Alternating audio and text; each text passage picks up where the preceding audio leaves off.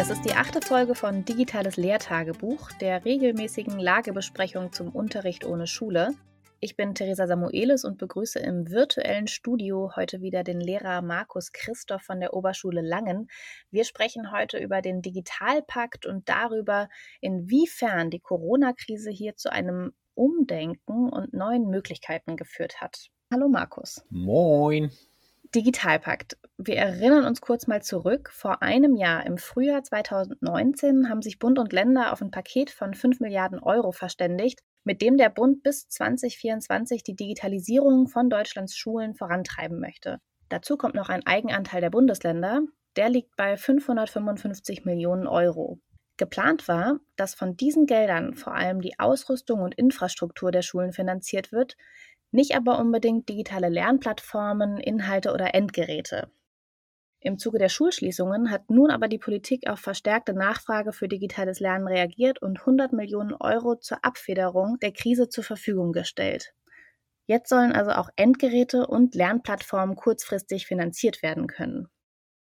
Markus, du bist nicht nur Koordinator für digitale Medien an der Oberschule Langen, sondern auch in der Arbeitsgruppe, die über die Verteilung der Gelder aus dem Digitalpakt in deinem Landkreis diskutiert. Was genau hat sich durch die Corona-Pandemie an der Verteilung der Gelder verändert, beziehungsweise ja auch an der Reihenfolge, wie diese Gelder genutzt werden dürfen? Der Digitalpakt sieht die Finanzierung in einer bestimmten Reihenfolge vor.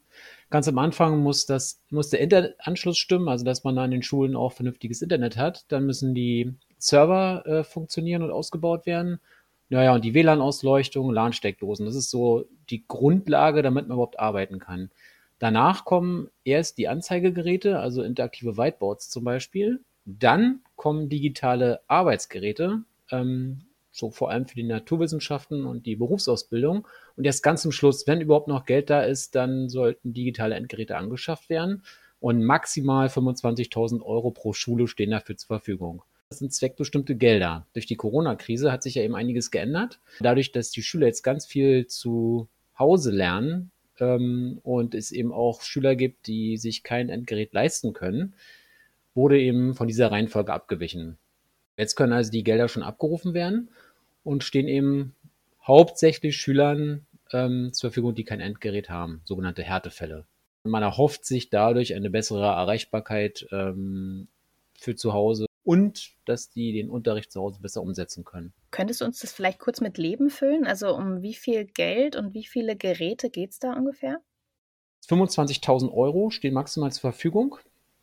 Und ich sag mal so, Pi mal Daumen kann man davon so 60 bis 70 Geräte anschaffen. Das hängt ja auch immer davon ab, was für welche man nimmt. Wir an der Schule bestehen auf äh, 2 in 1 Geräte. Das sind so mit Windows-Oberfläche und Tastatur, weil wir der Meinung sind, dass man damit am besten arbeiten kann. Und die kosten, ich sag mal so um die 250 Euro. Und wir bestehen auch immer auf eine äh, Versicherung, damit, wenn da was kaputt geht, äh, dass sie auch ersetzt werden können. Und das haben wir gerade in den unteren Klassen relativ häufig und hat sich sehr bewährt. Euer Schulträger ist der Landkreis Cuxhaven.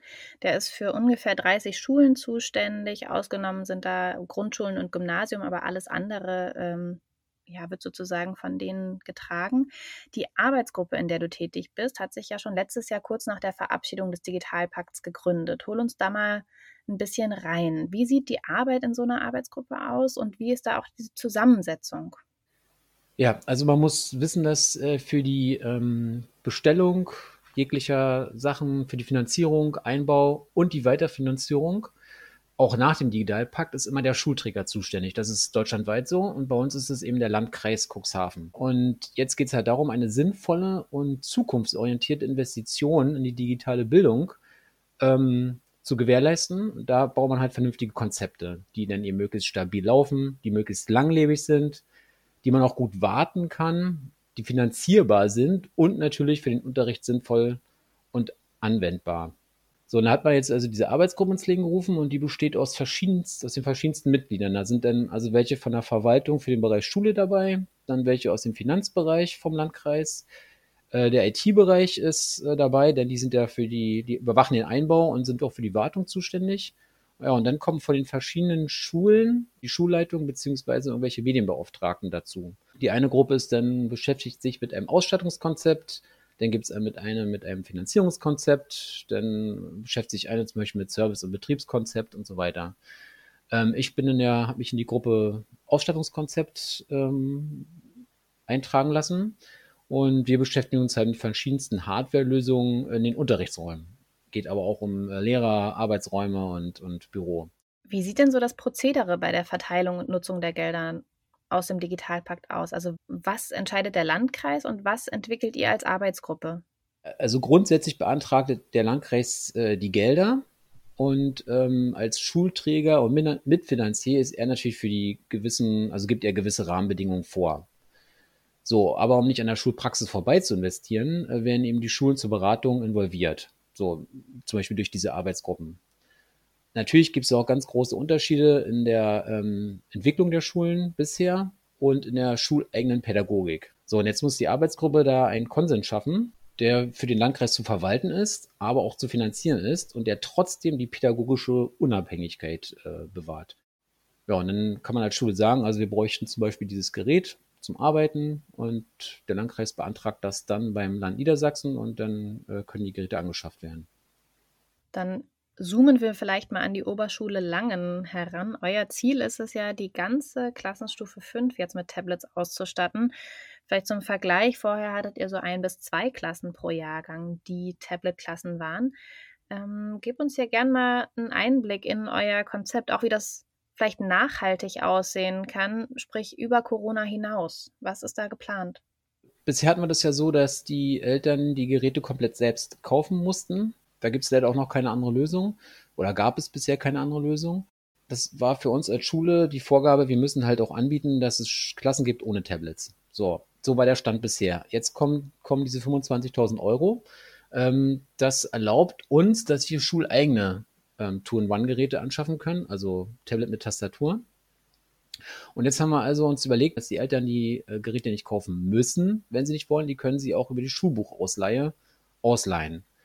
So, und dann gibt es natürlich auch Eltern, die sagen, nein, wir wollen das überhaupt nicht, wir wollen kein Geld investieren, wir sehen das gar nicht ein. Auch da haben wir jetzt die Möglichkeit, dass die Schüler ähm, das Gerät zumindest in der Schule und für den Unterricht bekommen, bereitgestellt bekommen, aber die dürfen sie nicht mit nach Hause nehmen. So, über die Ausleihgebühren, wir gehen davon aus, dass es einige Eltern machen, haben wir dann, die sind dann so gestaffelt, dass wir nach drei bis vier Jahren neue Geräte davon anschaffen können. Und damit, finde ich, ähm, haben wir eine super Chancengleichheit äh, geschaffen Gleichzeitig verbinden wir das mit dem Bildungsziel, also dass wir digitale Medienbildung betreiben sollen, wie sie in den Kerncurricula ja vorgeschrieben wird oder im Orientierungsrahmen Medienbildung. Wenn du jetzt mit diesen Fragen der Planung zu tun hast, also sei es langfristige oder kurzfristige Planung, wie geht es dir damit? Und äh, jetzt mal so ganz persönlich gesprochen, macht so eine spontane und kurzfristige Einsetzung von mobilen Endgeräten für dich Sinn? Beziehungsweise wie würdest du als Lehrer einfach gern Schule und Unterricht planen? Also geht ja nicht nur um die digitalen Endgeräte, geht ja um so ganz große Sachen eigentlich, um, um diese ganzen Lernplattformgeschichte und dass die ähm, Schüler plötzlich von zu Hause digital arbeiten können. Ähm, Im Prinzip müssen wir ja Unterricht zu Hause gewährleisten, meistens ja auch digital. So, und jetzt kommt aber das Problem, so spontan kann man da nicht einfach irgendwie komplett neues System schaffen. Also als Schule muss man so unglaublich viele Faktoren berücksichtigen. Da geht es um, was für Ressourcen sind überhaupt vorhanden, was gibt es für Rechtsgrundlagen, was haben wir für Bildungsziele. Wir müssen die privaten und beruflichen Umstände der Elternhäuser äh, mit einbeziehen. Wir haben Schülerinnen mit unterschiedlichsten Stärken und Problemen und kognitiven Voraussetzungen und dann auch noch die Lehrkräfte, die natürlich auch ähm, verschiedenste Möglichkeiten haben, verschiedene Ausbildungsstand, ähm, verschiedene Fach, fachspezifische Eigenheiten der Unterrichtsfächer gibt es. Also richtig viele Faktoren, die da irgendwie mit rein äh, zählen. Und da mal eben spontan dieses ein riesiges System völlig neu zu organisieren, ist äh, absolut naiv, also auch überhaupt nicht möglich.